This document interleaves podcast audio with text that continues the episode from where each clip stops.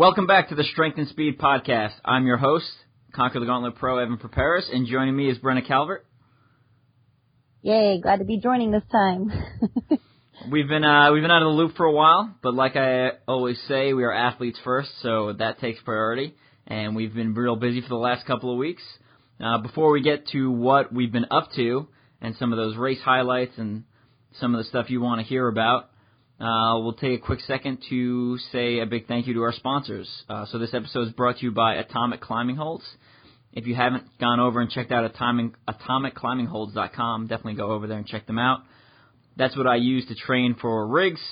They have uh, different attachments like balls and uh, the big cannonballs, and then the nunchucks and bananas and ice cream cones and all sorts of crazy stuff that can help improve your grip strength.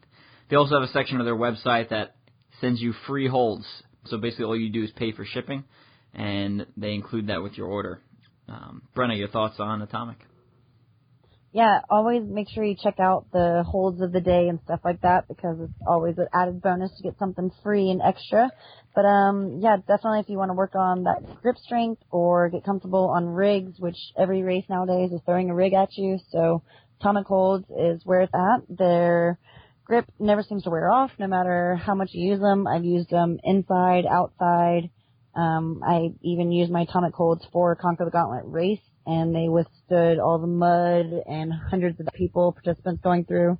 But check them out because they have every shape you could think of. I mean, along with, he mentioned, um, a banana. Who knew? But they have like a, a book, so it's kind of like square and just awkward, but it gets your grip ready for what any race could throw at you. So worth checking out and getting yourself a couple holds to practice at home or take to the gym with you. Good stuff. So now uh, let's get into the big announcement. So Brenna, you recently had a change in your, I guess, employment or status. Let's cover yeah. that first. So I guess I'm it's happy and bittersweet at the same time. Um, I am currently no longer on CTG Conquer the Gauntlet build crew. Um, not for any bad reason or anything like that, but it's exciting because now I am getting back to racing and training. So being on build crew was amazing and my passion still is there for putting on a great race and being a part of a great company, but um it was taking away from being able to train. Who knew after working 12 hours outside that you really didn't want to train? And then I was missing all the good races and I really just missed racing CTG and Savage Race and everywhere else. So it took up two of my weekends and now it's getting back to competing and racing and just in time for um US championships coming up and world championships so I was excited that as this kind of happened and I made the decision, it was a very hard decision, but um, I actually was able and welcomed on board with Yancey Culp as a full-time coach. So it kind of happened all together. Things just fell in line that um, he took on as a full-time athlete. So my training is back on point and I literally went from full-time build crew to unemployed real fast and started training and racing and been three weeks in a row of racing now, so um, I'm back to it fully and super excited and pumped to be at the start line with everybody, back in the corral, and getting super anxious and nervous at the start line, and just back to what I love. Well, I'm glad to have you back, back on the start line. I think that's that's where you belong. So, welcome back. Exactly. Like you said, we're athletes first, so I had to get back to being an athlete. so, my big change in the last uh, two months is I've recently moved to Kansas City, so I've moved from Tennessee over to Kansas City. I uh, got involved with KCOCR, so the local Kansas City obstacle course race group here. Uh, that that means my home race is now going to be CTG XTC, which is Conquer the Gauntlet's combined event that they do with the Extreme Timber Challenge. I think it's the last weekend in September or first weekend in October. Can't remember which last, one it. Last week in September. It's actually the 29th, I believe, of September. Yep. So yeah, that's uh that's a great race. They last year they the first third was a lot of trail running and kind of natural obstacles, and then they crammed like an entire CTG course into two miles. So it was obstacle dense. And I remember I remember finishing up those last five walls, and my arms were just like completely pumped out. Um, so I was having trouble like grabbing anything, and I was like, oh, I'm glad we're done with obstacles for a little bit. so, uh, but yeah, and we're actually we're in the same state now. Technically, I guess for a little bit, I'm I'm in Kansas. well, te- I, I technically live on the Missouri side, so I'm in Missouri, Kansas City, Missouri. So yeah, that's weird. yeah, it's all technical like that. Who knew? And you got some good training areas around there, right? And I mean, we have pro team member Lucas Fonestale is close by, so you get um, training buddies along with KCOCR and a couple of cool training areas around there, huh? Yeah, absolutely. We KCOCR just did a workout at Apex Gym on Monday, so right around lunchtime, a bunch of people just met up there and we hit it hard for about an hour and a half and went about our day. It was great. It's nice, nice having That's a awesome. strong OCR community uh, around you. Um, I've I was been gonna used say it's great having like a group. Yeah, I've been used to training on my own for so long that uh, it's it's a nice change. So Oh Actually, man, does that mean you're stepping up, stepping up the training? So now you got like buddies, you're gonna get even more crazy and do crazier and better things. I feel like my main problem is lack of time. Like at some point, you just run out of hours in a day, and I feel like I'm right around that that point where I just simply run out of time. So, but I, you know, it's it's always nice to uh, be a little more social in your training. And I and exactly. And I, I will say I did have running uh, friends when I was in Tennessee, so I had a great running group that I I made friends with out there, and they uh, we used to train almost daily in the morning. They were pure runners, so Well, and I know that like the KCOCR group and area is really glad to have you, whether, you know, like you get the bonus of them, but I know that they will enjoy training with you and learning from you and everything that you'll bring to that group. So lucky everybody involved and that's awesome. You know, congratulations on the move and getting settled in again. Yep, and I just finished setting up my office actually yesterday. So if you head over to my Facebook page, uh, I posted like one of those panoramic 360 type pictures of it. It's pretty sweet. Um, so Yeah, So- I can vouch for how sweet it was. it's got all like I got all my race medals and you know jerseys on the wall and stuff like that. So it's a good place for podcast recordings and typing articles and uh, writing books stuff like that. And took all my medals and I separated them into like first, second, third, and then uh, four through tenth finishes. So I have like four different sections of medals. So That's pretty cool. I always like seeing how people come up with like different ideas to decorate or memorabilia and things, and it's always just really inspiring other people's stuff when you see. it. You're like, oh my gosh, look at all that bling and pictures and just memories. It's great to see and inspire you while you're doing all your awesome media and writing for the community. Yeah, I used to have them. I used to have all my medals like separate onto this little.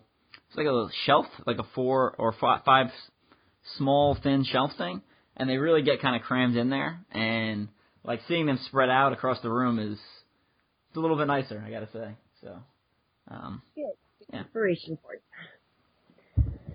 So I'm excited. I guess we can start getting into the good the good details that everybody likes to hear about, and that's all the different races. And again, we don't do this just to talk about what we do and like how we do it at a race, but to more so bring to the community what's out there for everybody to get involved in. And um, I was happy. So the coolest thing ever that happened, I think, recently to both of us was my first race back, and like experience and everything was going to Beirut, Lebanon for Hannibal race.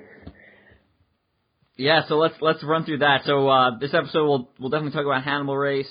Um, stick around after that. We'll talk about Savage Chicago, Shale Hell, and then Conquer the Gauntlet Iowa. So starting off with Hannibal Race. I would say it is by far, and like this is head and shoulders above the most ridiculous experience I've had as an athlete. Period.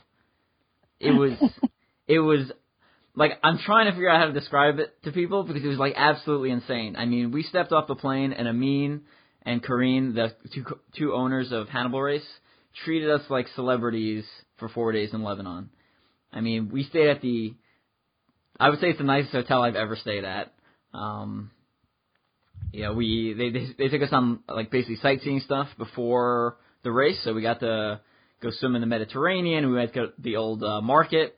We went to Byblos, which is like uh, historic Phoenician location where they have essentially archaeological finds from every period in history. It's pretty crazy. Um, let's see what else we do. Went out to eat at a whole bunch of nice restaurants. Oh my gosh, the food alone, jeez. I mean, let's start off with saying that I know, I know I was told so many times or like asked, why are you going to Lebanon? Or really, you're crazy for going to Lebanon. Because, I mean, it was never really on my like go-to places.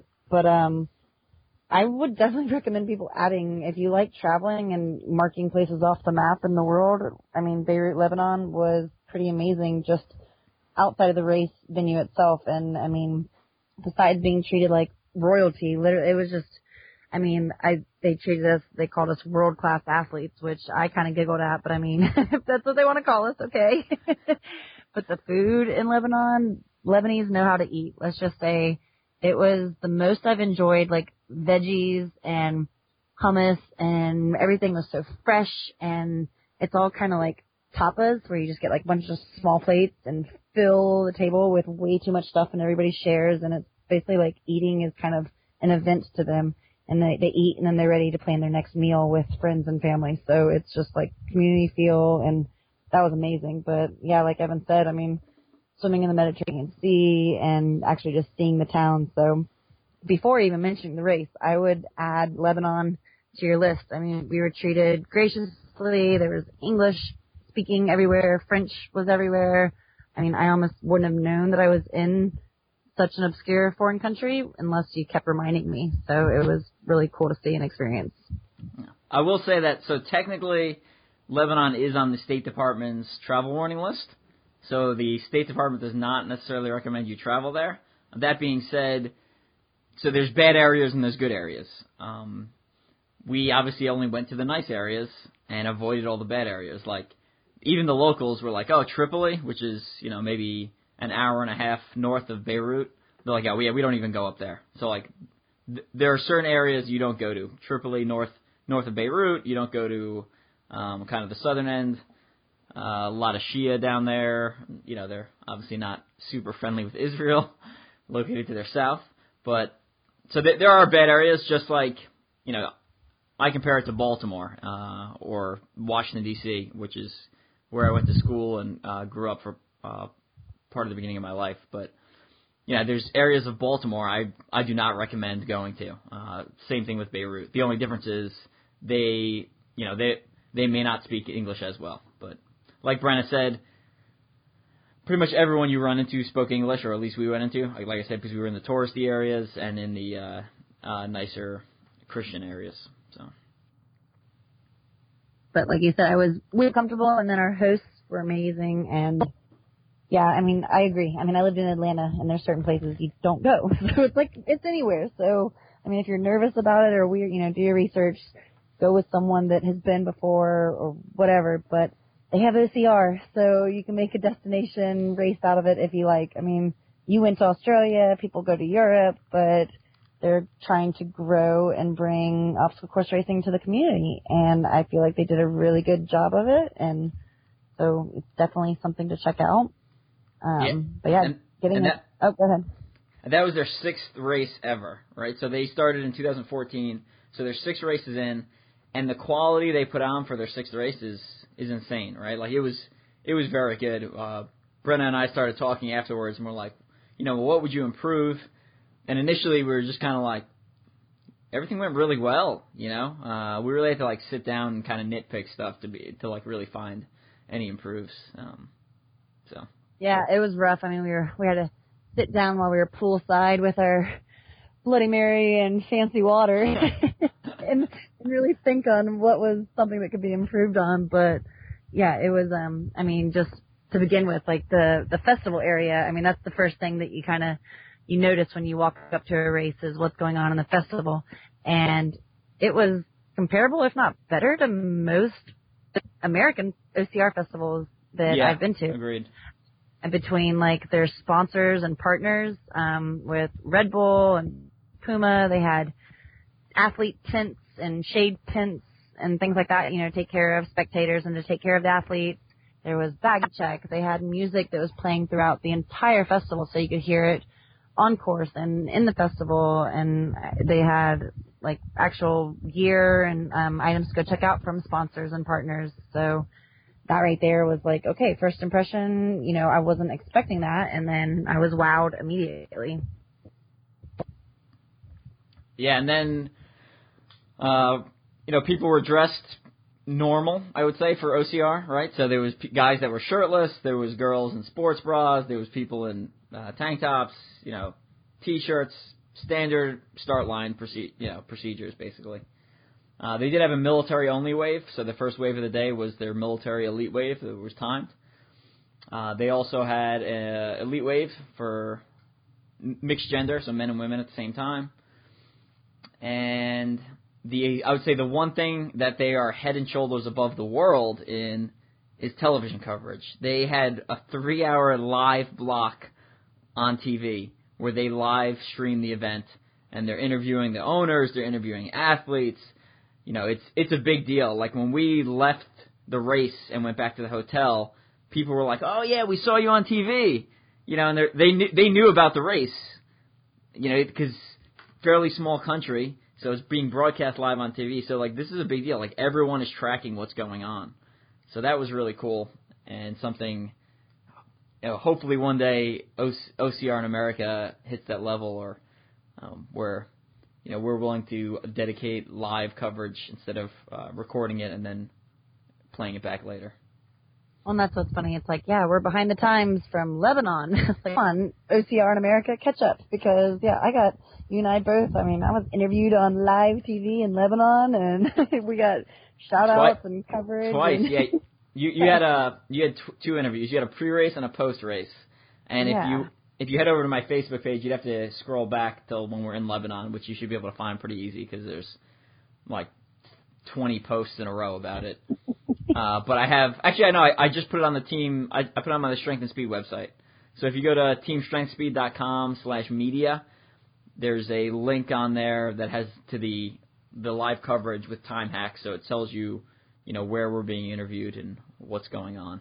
Um, so they yeah they while I'm crawling through the mud, uh, the owner Karine read my bio on air. You know I I can't understand most of it because it's in Arabic, but she's like you know blah blah blah blah blah 24 hours blah blah blah blah blah Las Vegas blah blah blah blah blah. I was like oh that's cool. Um, so anyway, so Bre- let's let's get to the actual race though. Like Brenna, how did you do?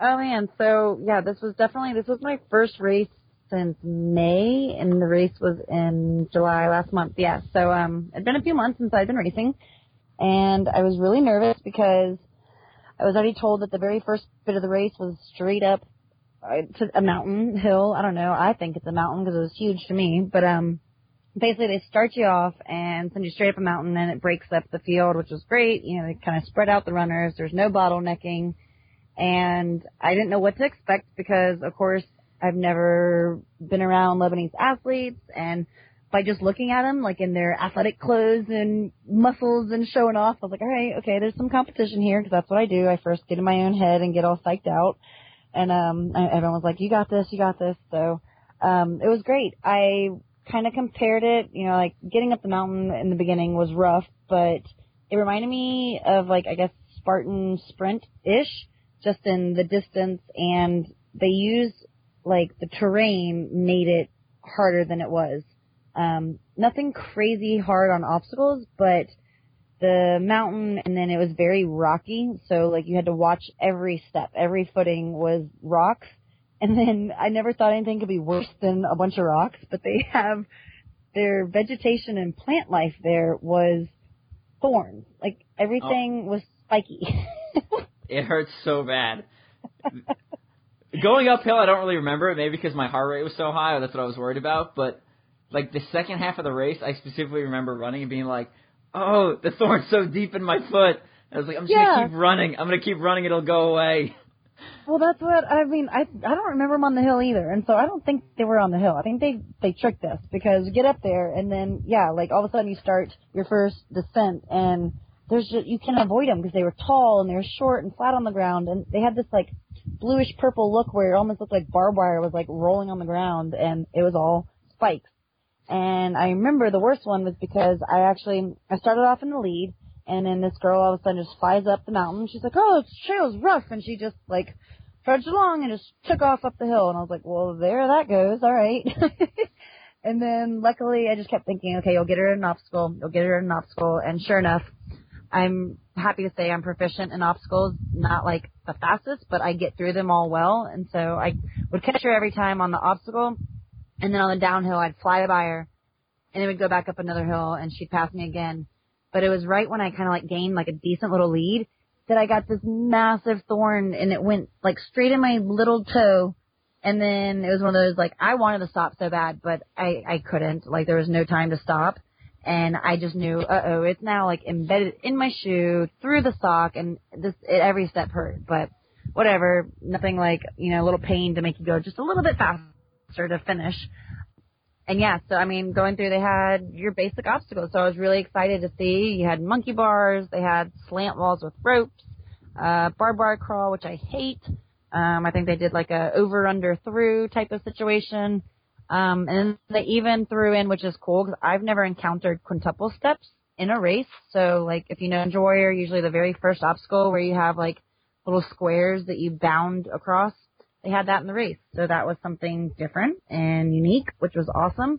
Um, and so we finished, like, you come, you go up, down, I think you go back up, and then, like, your final descent, and it brings you into their festival area, and they kind of called it the Battle of Cannae, which is like representation of a historic battle.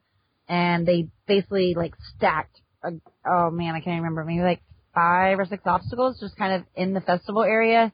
And it was great for spectator viewing. They had their live TV coverage and it basically just, it didn't give you an easy finish because it was like their rope climb and a big old cargo net A-frame and a traverse wall and a crawl and a fire jump and a tire crawl. That was all like in the festival area at the last minute. So um, I get to that part and I I'm like very happy. I I know I'm in the lead and I'm I'm in first and pushing it and smiling on my face and it was just it was awesome feeling because again like I said it was my first race back. But here was the the funny part. So I crossed the finish line. I'm like, yay, okay, awesome, wow! I can't believe I actually pulled off first. Like I wasn't expecting that. And um, second place girl came in and again everybody was just so welcoming and gracious and like everybody wanted selfies with you and I and I kept looking like they'd come up to me and ask to take a picture and you'd stand there and they're like, No, you too and then like they'd ask you for a picture and they'd be like, No, you too talking to me and it was just funny because they had announced prior to the event that you and I were coming and basically doing media and, you know, going to support them. So again, the racers not only like the or the owners treated us like famous people, but the racers just were so excited because you know they had American athletes that are well known in the sport and community there to support and share in the fun and um so yeah, we had fun at the finish line and awesome medals. And then so I'm like, okay, cool, first place, yeah. And then they come up to me and they're like, so right now you're still in first. See the rest of the results. And I'm like, what are you talking about?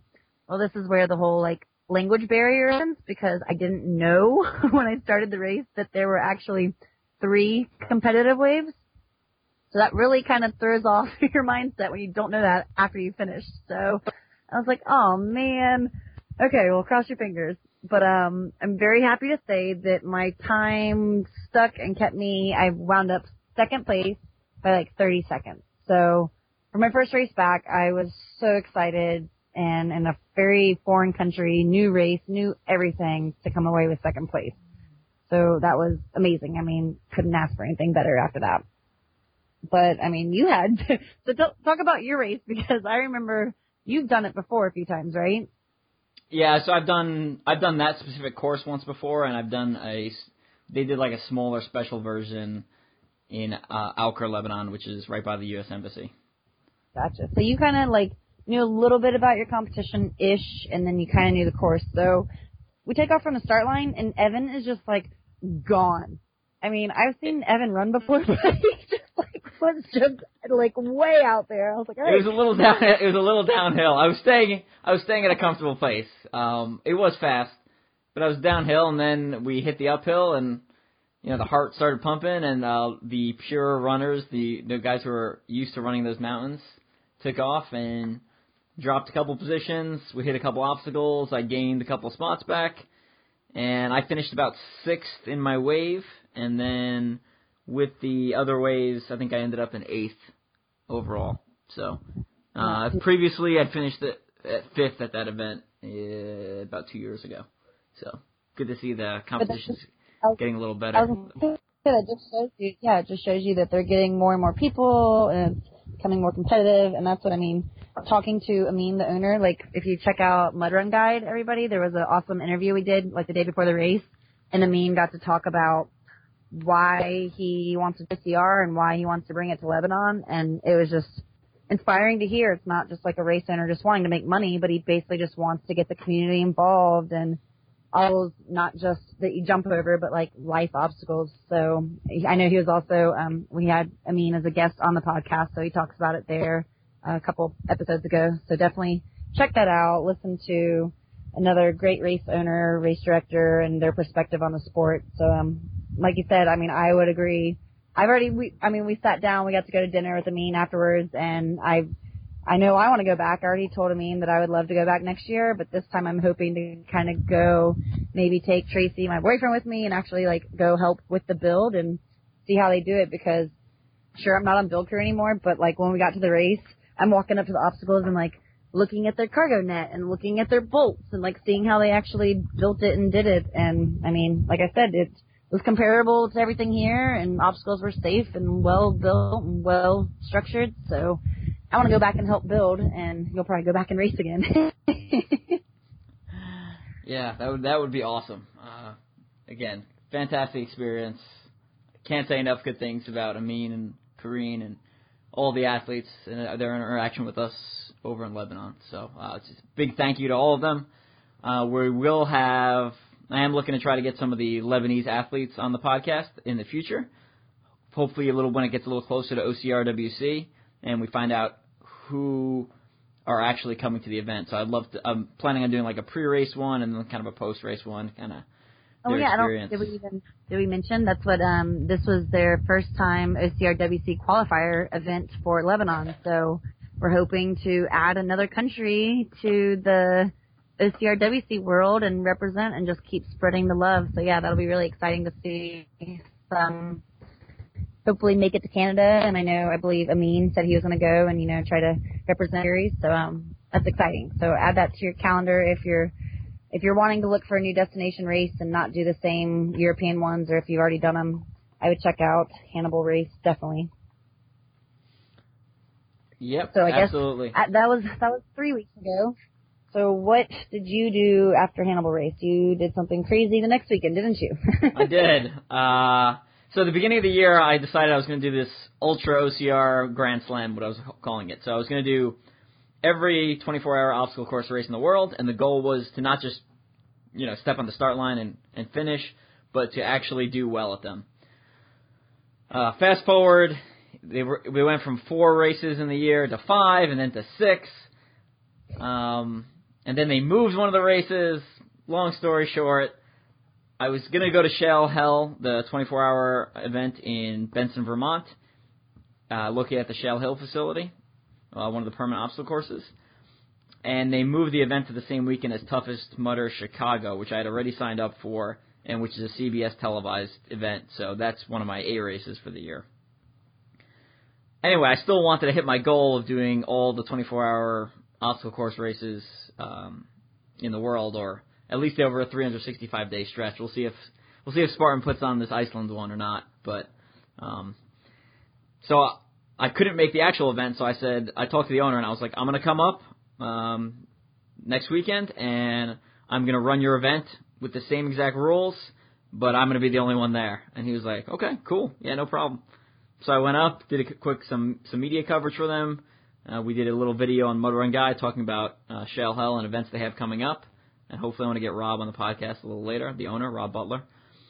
Uh, covered some Synergy Sports products, one of my sponsors, who also makes some great training tools. And then uh, with my dad as my crew, uh, I started the race, and by myself I ran for just over about 21 hours doing the course as directed. So the uh, I followed the same exact format, you know, the same penalties, the same uh, path, same obstacles, all the same stuff. Uh, so the goal is I just want a comparative performance. So when the actual event goes, which is not until August, I think it's 26th, 27th, to the end of this month, I can say, you know, if I was at the event, I would have finished placement X, right? So I can I can compare my results to the people that were there. Well, Now- what's crazy? I want to interject for people because again, I like to brag how crazy you are. That I mean, most people think 24 hour event is insane in itself, which it is. But most athletes that are doing these 24 hour events, y'all, are doing them with a couple hundred other people. So, I mean, you're 24 hours, you have people running with you or, you know, in the vicinity that are like pushing you and pacing you and making you push for a better time. But you are doing a 24 hour event by yourself. So not only is it crazy that the time, but like you actually have to motivate yourself and keep telling yourself to keep going because there's no one else running by you and there's no one else saying hi on course. And then the integrity level that I just, I love this sport because that's what most of us pride ourselves on, you know, competitive athletes, just integrity and holding yourself to a higher standard and the penalties and mandatory obstacle completion or whatever it is. But like you basically had to hold yourself accountable and do everything the right way and penalties too. Because I mean, I'm not gonna lie, if I could actually survive a 24 hour race and if I ever decided to be silly enough to do it by myself, I'd probably get out there and just be like, yeah, okay, no one's watching this penalty. I'm either just gonna walk really slow or just skip it. But I mean, obviously I wouldn't do that, but neither would I do what you do anyways. so like more power to you for completing it and by yourself and I mean I'm pretty sure to see in a couple weeks like how your time and everything stands up against the actual event. And then I mean you probably would have been faster or better longer if you had been with the actual event. So it's gonna be really exciting to see. Yeah, oh, absolutely. So, I mean, I think you hit the nail on the head there. It's it's a lot easier when you have other people to talk to and you know engage with, and someone someone that's chasing you or someone you're chasing to motivate you. Versus, I'm just kind of cruising out there, and it's like, know, a couple times I was like, what the hell am I doing? And then I was like, eh, it'll be over in 16 hours. I'll be fine. And I just keep I just keep jogging. Um, so It and was- just keep yeah, it was, it was a long day, uh, but like I said, it, you know, 24 hours.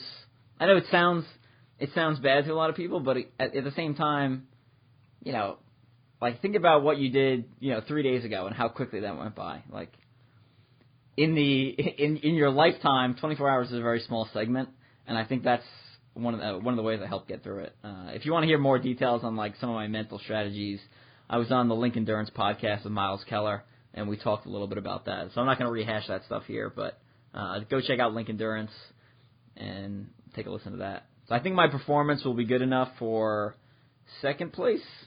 Uh, I think it'll be good enough for a podium finish. I did the event once before in 2015 and did the same number of laps, and I came in second, and I think I was like a two laps ahead of third and one lap behind first. So I think it'll be good enough for like a you know quote unquote podium finish at the at the race. Well, that'll be exciting to see. So I had a little bit of a different weekend.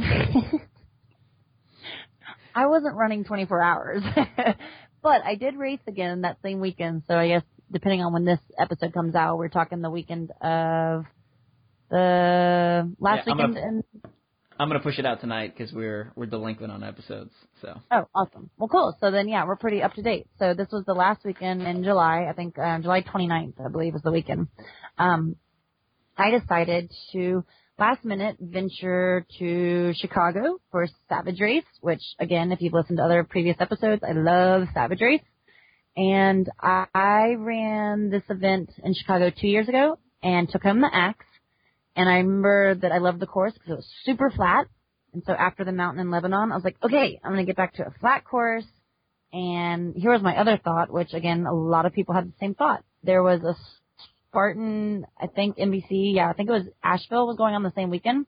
So I was like, okay, there's a Spartan race that everybody's going to be at. I'm going to sneak into Chicago and hopefully have like a really good race and hope for, you know, maybe a little cash podium prize or another axe.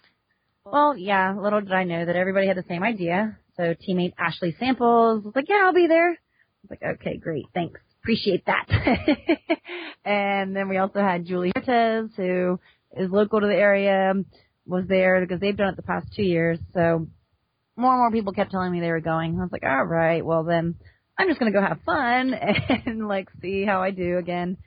I was wanting to see kind of where I stacked up coming off of no training and being back out there with like high competitive athletes and see what happened with mandatory obstacle completion and so I went for it and I took um another unplanned event. I got in my car, put in navigation and it was like 10 hours. Like, "Oh man, okay. I didn't really expect that long of a drive." So I showed up late and kind of slept in my car at the venue, um, which was actually really nice. It was gorgeous weather. It was kind of chilly at night. So the race is held at a, a like a corn maze. So I think it's like the country's largest cornfield maze, and so, that's where. So you, so you went from sleeping in a five star hotel the week before to sleeping in your car. just to cla- just so the audience is just tracking this. Uh, continue, continue. Yeah, it's the life of OCR. so exactly, went from very fancy to my car, which I'm very used to, and um, yeah, it was great. Wake up right at right at registration and get ready for a race, and so lots of representation from Wisconsin OCR group, um, Jordan Bashimi and Jay Flores. They were there. Uh, a lot of MIT family was there. Um, like I said, CTG was representing with myself and Ashley. Um, strength and speed. We had like all the teams representing, so it was a good group of people. And um, yeah, let, uh, I mean, y'all have heard about Savage Race, so I don't want to get into all the detail, but take off, and I immediately knew this was going to be like too fast of a race for me. And it was one of their shorter ones too. I think it was only 6.3 miles, and some they usually are closer to the seven, eight mile mark area. And so I thought, okay, great, you know, really fast. And Julie and Ashley take off in front of me, and a couple other girls pass, and I'm I'm really good. I try to keep track in my head of my own placement just because my that's my mental thing. In my running, like I I need to know where I am.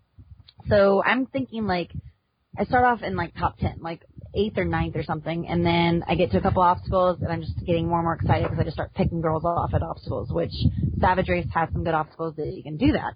Um, so I pick off a few, and I'm thinking like sixth or fifth place maybe at this point.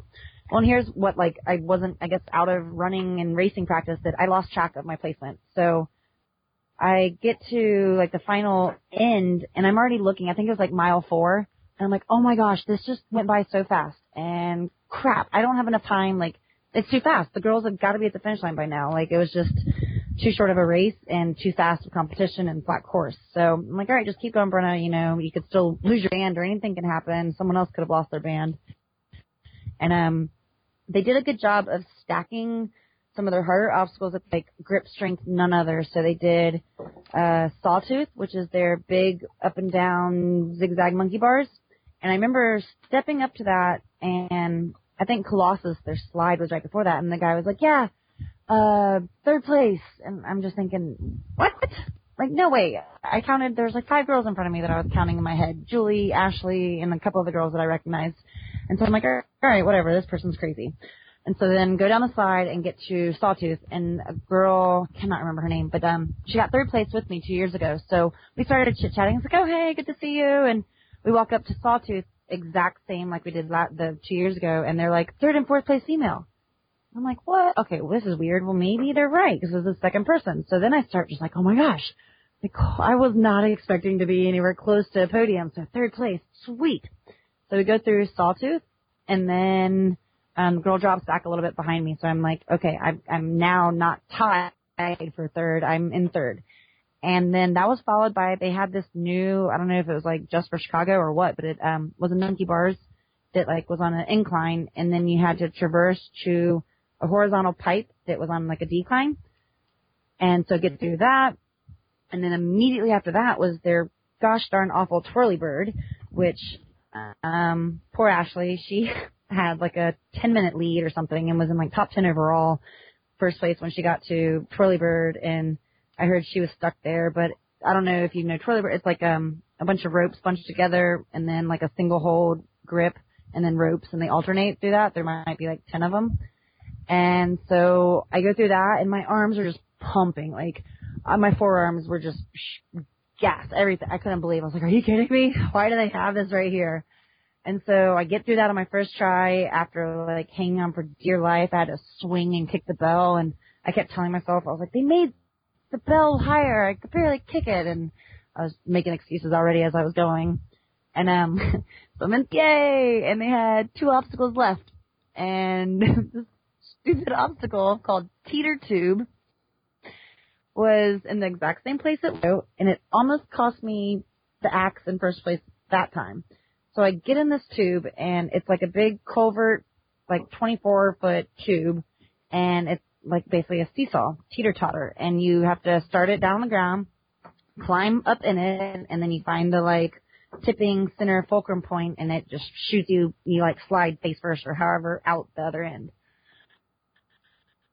So I get in it, and you're still wet from the slide that we went down. And I remember I was climbing up it, and I have to like inchworm. Uh, people say every person hates this. Well, not everyone. A lot of people complain about it because it's just awkward, and it's cost people money and placement, and like I have to push my back up on the top, and then inch my arm. And as soon as I like lower my back, I start sliding back an inch. I'm like, oh my gosh, no, no, no, go forward. And at one point, this girl comes up behind me to my tube, and I was like, you have to get your own tube or wait for me to finish because like she was about to get in it, and it's like one at a time type of thing. And it did register in my head that she wasn't the girl that like I remember being behind me. So I just I kind of like played it off, and I just thought she must not have her band anymore, like whatever. So I go through the tube and I struggle and I get out, and I get to their last like mad ladders, which is um like a cargo net on a horizontal and a couple other like hanging ladders that you go through. And I'm going through it, and there's a couple people cheering, and no one's really yelling anything at me, like, go Brenna, go Brenna, she's on you, blah, blah, blah. And I finish, and this girl, like, I just kind of barely see her, like, get off the ladders right in front of me. And I don't even think about it, and I'm, like, running, and I cross the finish line, dying. I was like, oh my gosh, so how was that? And they said fourth. And I was like, what? And I look up, and I was like, to her? And I point, and the girl that passed me still had her band and just, I mean, she must have kicked it into high gear at the end because we looked at our time splits and I had no idea, like, I don't know where she came from, but I mean, so this is competitive athlete in me. Like, yes, fourth place, amazing. It was my first real highly competitive race back. But I could not be more disappointed in myself and heartbroken that I lost third place in podium and prize and everything because of a darn teeter tube. That's I've still I've still been whining about this thing, and like I went up to Bo, their like director, and I was just like, "Can you get rid of this darn obstacle? Because it has given me issues twice now." So you're fourth place, but oh my gosh, boo, boo, because I always say like second and fourth are really hard places because second is you know, dang, you just missed first, and then fourth place is like, shit, you just missed the podium, and ooh. Yeah. So I got I beat by 30 seconds again. I agree. I, every time I get third, I'm super happy. I'm like, yeah, third place, all right. And first, I'm super happy. Second is always like, ah, if only, you know, X, Y, or Z. You know, I I could have I could have won. That's what Yeah.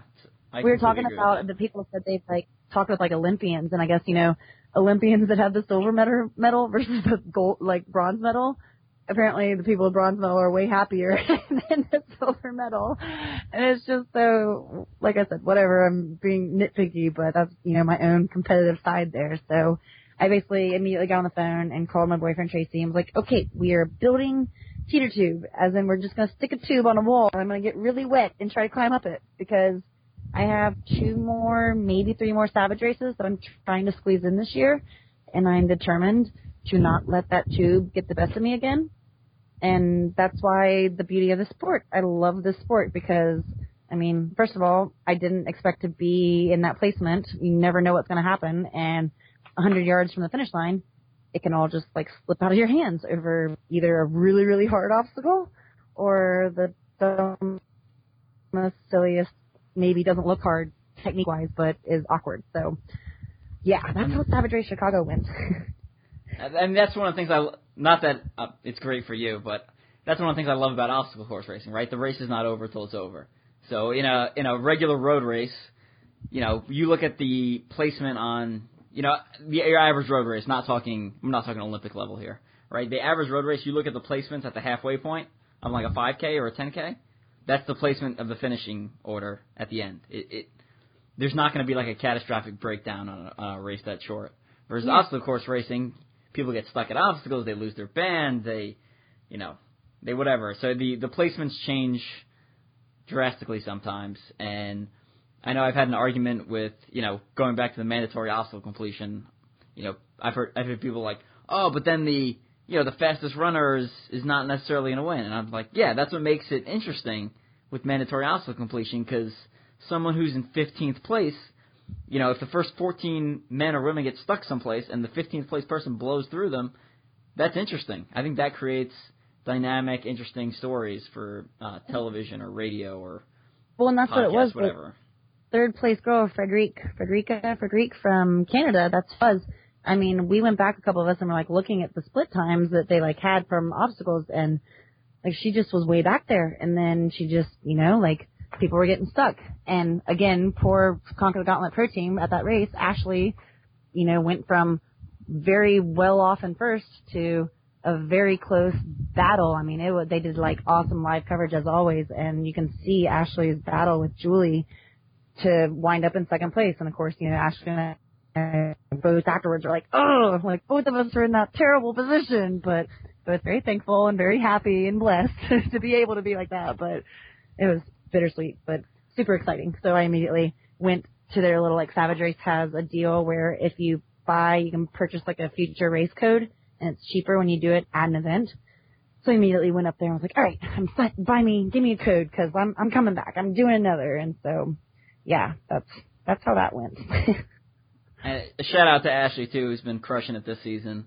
Mm, she's Yeah. she's used to being on the top step of the podium. She I think she had a lot of seconds this year, but she also just had a baby. So uh, when we interviewed her in episode two, she's like, "Yeah, I'm gonna take it easy and ease my way back into the sport," and she has not been doing that, and still expecting the same top level performance.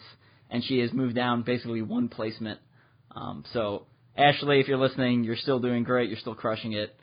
Uh, stick Well- with it, and you will be back where your normal spot is in no time. So. Oh yeah, and that's what I'm gonna share a little like pro team secret that we have. I mean, we share like all of our details together, and I told Ashley she was bumming about you know her placement, and I said whatever, you're amazing because as a team, this is how it's beautiful because we push one another like we're friends, friends and teammates. But I told Ashley I was like, you are still my goal is Ashley, I'm going to my goal is to catch Ashley. Like might not be first place, but I want to beat Ashley in a race. Like I beat her once, and that was back in like 2014 Battle Frog when they did the 5K in Miami, and I don't think really anybody knew who Ashley was, but I beat her and like podiumed, and she, I think she took third. And she's like, "Yeah, you beat me that one time." I'm like, "Oh my gosh, that doesn't count."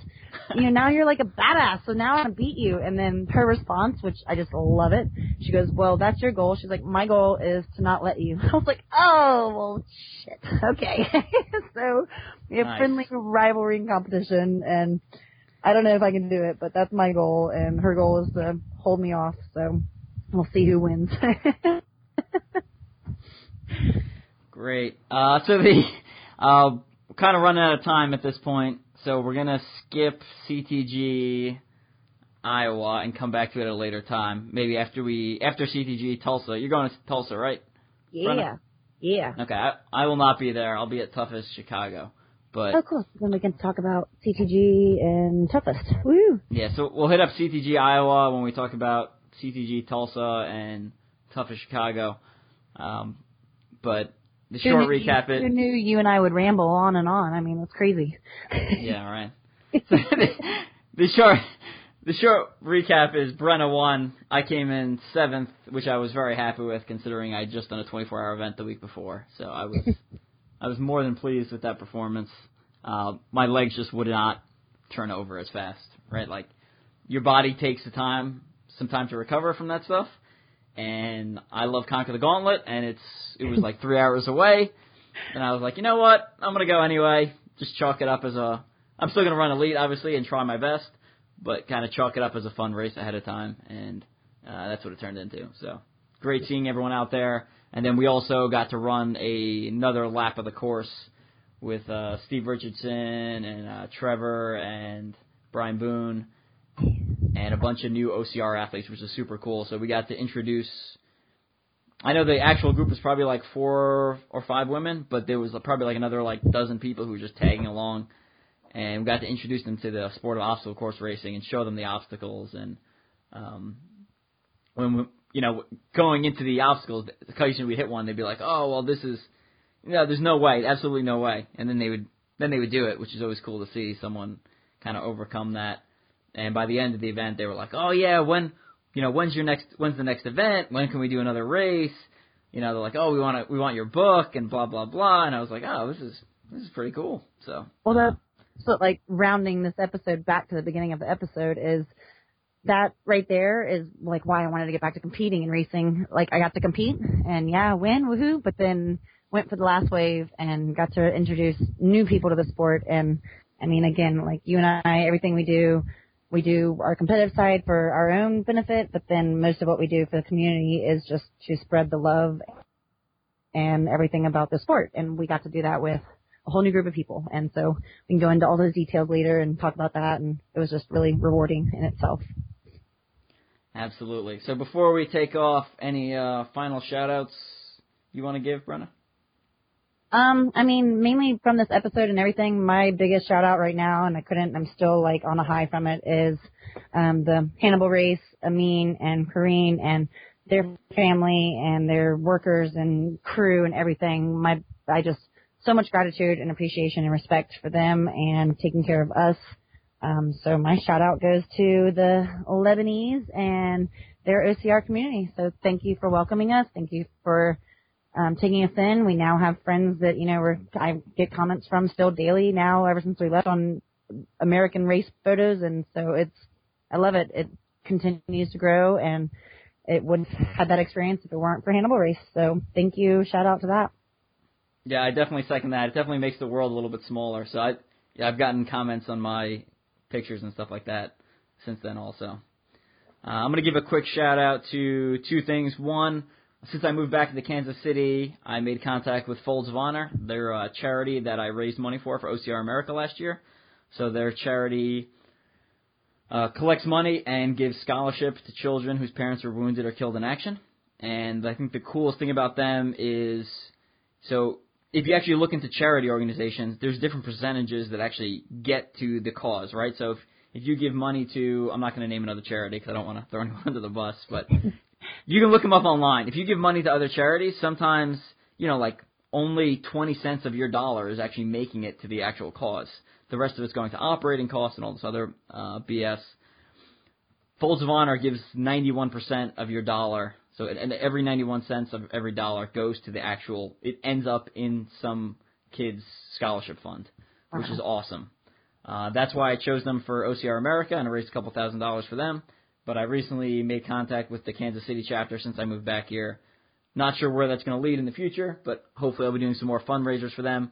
So if you are looking to donate some money to a charity this year, I would definitely hit up Folds of Honor. They do great work. Um, they were very easy to work with for OCR America and I think I'm a big fan of their cause, obviously. So Love shout out to them. They gave me they gave me a sweet jacket uh, this past weekend too. Also, Yeah. Check out was that on your Facebook or Instagram post? yeah, it's on my Instagram, um, which is cool because I didn't have any of the, I didn't have any merch for them that I I, I haven't been able. Well, actually, there are there are logos on the back of the OCR America shirt, so that's really the only piece of like uh, way I've been representing them. And then the other one was there was recently the World's Toughest Mudder community raffle. So World's Toughest Mudder, their community online and Facebook raises money for a good cause every year.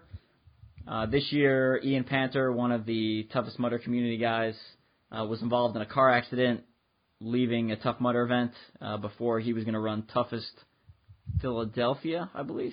Yeah. Yeah, it was it Toughest- was right before Philly because I was there for that. Okay. I'm not positive. I don't know. I think you're right. I think it was Philly. Yeah. Yes, it was Philly. Right. Okay. Because I did Midwest Mayhem the weekend after, um, and I I'd written uh, "Running for Ian" on my back. But that's okay. That makes sense. Anyway, they instead of raising money for a charity this year, they raised money for his medical bills. Um, so they ended up raising like five thousand plus dollars. And what was really great though was the OCR community came together and donated these prizes to this great cause. So uh, there's a ton of gift cards from Amazon, GNC, and World's Toughest Mudder bags, and two free race entries um, to World's Toughest Mudder, which is obviously very expensive. Yeah. Let's see. Um, Conquer the Gauntlet. us, yeah, us, uh, Conquer the Gauntlet and David Main Prize donated a free race entry. So I thought that was awesome, crossing brands right? ATR United. ATR United. That's right. Um, Conquer the Gauntlet Pro Team donated uh, Harbinger Fat Grips, so those uh, fat bar training tools. And I donated, and slash Strength and Speed donated a couple books. So uh, congratulations to everyone that won, and um, great job on that community in general. And hopefully that was helpful for the, cover some of his medical bills.